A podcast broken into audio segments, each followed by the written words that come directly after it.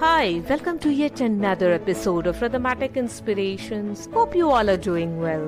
Let's quickly dive into the quote coming from a Sanskrit saying, Na kanchit shashvatam asmina samsare. This expression means nothing remains, nothing is forever, everything evolves. Series of moments, highs, lows that overwhelm us with joy, happiness, regrets, and shame, all comes to pass. Only memory remains we learn to accept and live with it with a little painful trick to play, with faith to slowly resurface and gravitate towards peace and optimism until a practical jolt of that fleeting pain when a new word or picture triggers it again. It never sets us free.